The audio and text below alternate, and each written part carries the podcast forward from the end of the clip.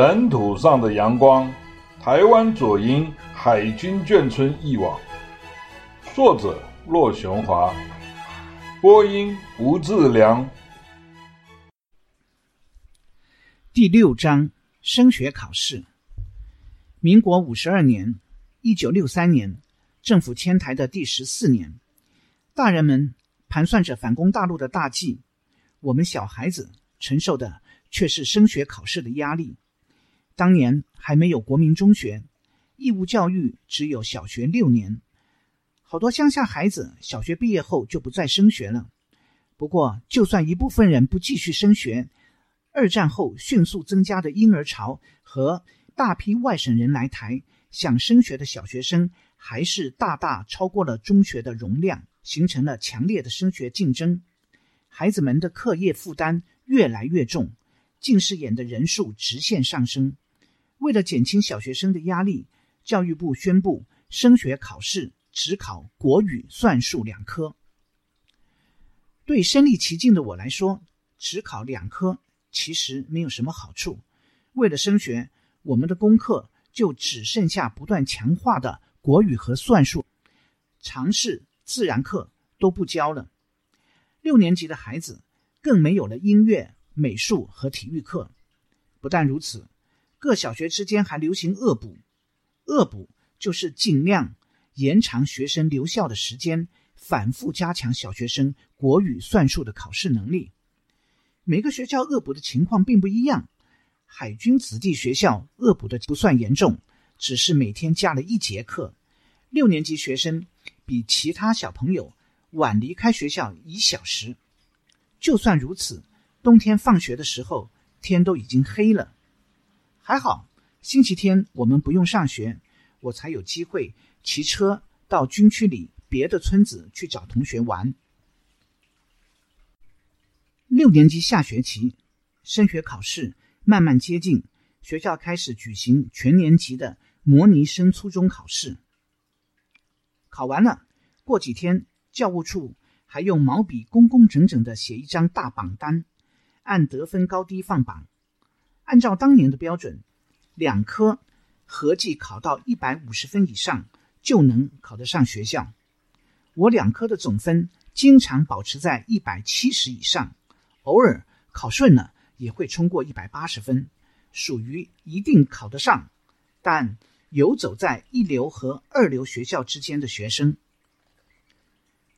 我们这两排房子有四个六年级的孩子，其中三个读子弟学校。除我以外，另外两个女生是隔壁骆丽华和斜对面的周国权。这两个女生模拟考试的成绩和排名永远在我前面，稳定在一百八十分以上。有道是三岁看八十，两位邻居果然在多年后都拿到了美国的博士学位。恶补考试。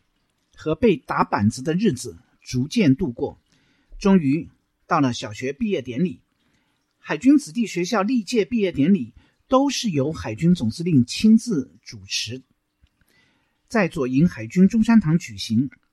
毕业典礼行礼如仪完毕后，照例放一场电影给小朋友们看，以示庆祝。毕业典礼以后还要继续上课，直到初中联考的前一天为止。那天，马老师在黑板上写了满满的联考注意事项，包括勘察场地、提早出门、准考证要放在哪个口袋、不能吃香瓜、香蕉，免得拉肚子等等。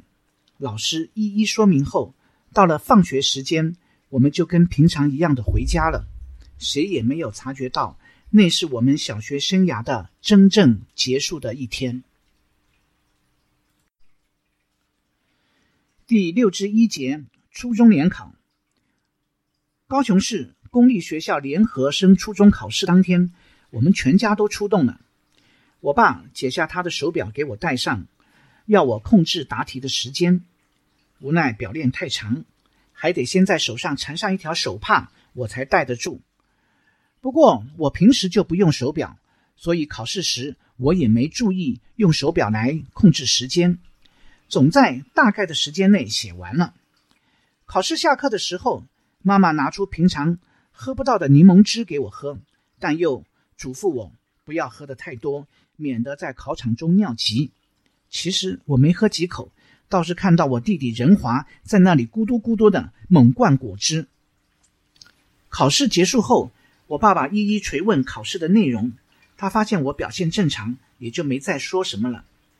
印象比较深的，反而是我那个四年级的弟弟仁华，知道原来联考是件大事，像发现新大陆似的，在回家的路上一直跟爸妈们约定，等他考初中的时候，要爸妈一定要替他准备葡萄、苹果、橘子等好吃的东西。除了参加高雄市初中联考外，左营海军子弟大都还会参加海清中学单独举办的入学考试。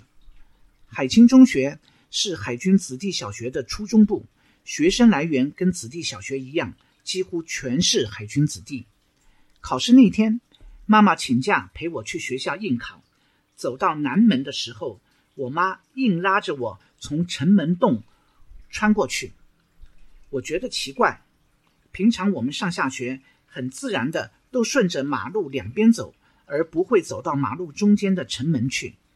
我妈这一举动，直到海清中学放榜后，我才知道是怎么回事。第六之二节，放榜了。不久，联考的成绩单寄来了，我考了一百七十多分，没考上第一志愿市立二中。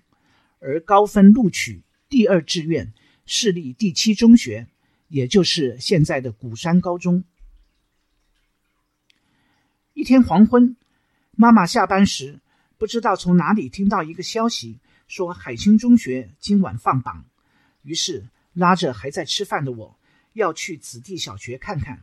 路上，我们又碰到了几个也参加海清考试的同村小孩，顺便。把他们也叫上，大家一起去看榜。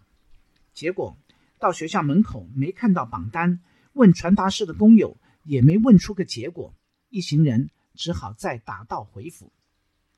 没看到放榜结果，妈妈好像很失望，我却一点事儿也没有，一直说刚才走得太匆忙了，饭都没有吃好，要求要在巷口面摊吃碗面。吃完面刚回到家。居然听到邻居家收音机里正在一个名字一个名字的播报着海清中学的新生放榜名单。我们赶快回家，打开收音机，紧张地收听来自左营军中广播电台的广播。结果录取新生的名字一一念出来，直到播报完毕，也没听到我的名字。我妈火大了，顺手在我的头上猛敲了一记，说：“吃面，吃面。”考不上学校，看你还吃什么面？我摸了摸脑袋，觉得特别冤枉。我不是已经考上了七中了吗？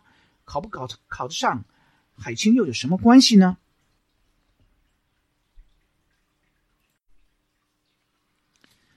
我妈在自己家里没听到我的名字，还不甘心，又跑到别人家去问他们有没有听到我的名字。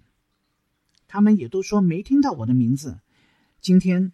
为了海清中学放榜的事儿，折腾了一个晚上，阴错阳差的，还是没有明确的消息。我也只好摸着发疼的脑袋和一肚子委屈上床睡觉去了。第二天一早，我还躺在床上，就听到我妈一路喊着进来：“考取了，考取了，考上了免费生！”我连忙跳下床，就看到妈妈拿着别人家的报纸回来了。我顺着妈妈的手指去找，果然看到了我的名字。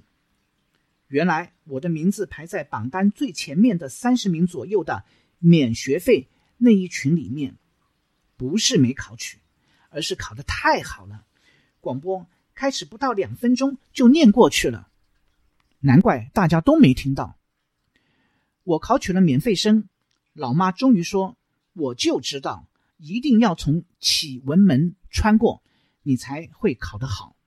原来那天她带我走过南门，是为了祝福我，讨个吉利。海清中学虽然由海军总部出资兴学，但海军不是教育机构，所以法律上海清中学是私立学校，学费比公立学校要贵一些。海军为了鼓励成绩较好的子弟到海清来读书，设立了免费、半费和全费三种学费标准。入学成绩最好的四分之一学生可以享受免学费待遇，第二个四分之一享受学费减半待遇，其余一半学生则需要全额交费。不过，这种区分并不是一成不变的，每年还要按新的学业成绩来决定交费的标准。市立七中和私立海清中学都是不错的学校。海清因为建校时间较长，名气还是比较大。我既然考上了免费生，海清中学就成为自然而然的选择了。后来，我们家这两排房子的四个同龄人都读了海清中学，其中三个人是免费生。考上了中学，爸妈觉得我应该戴手表了。暑假里的一天。他们带我到高雄市大勇路买了一只新手表。当年盐城区大勇路是高雄市最繁华的街道，它最重要的建筑是大兴百货公司和生意鼎盛的光复大戏院。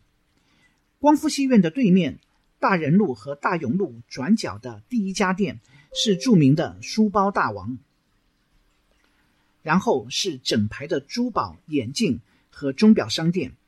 我们走进其中的一家钟表店，爸妈替我选购了一只中等大小的学生手表。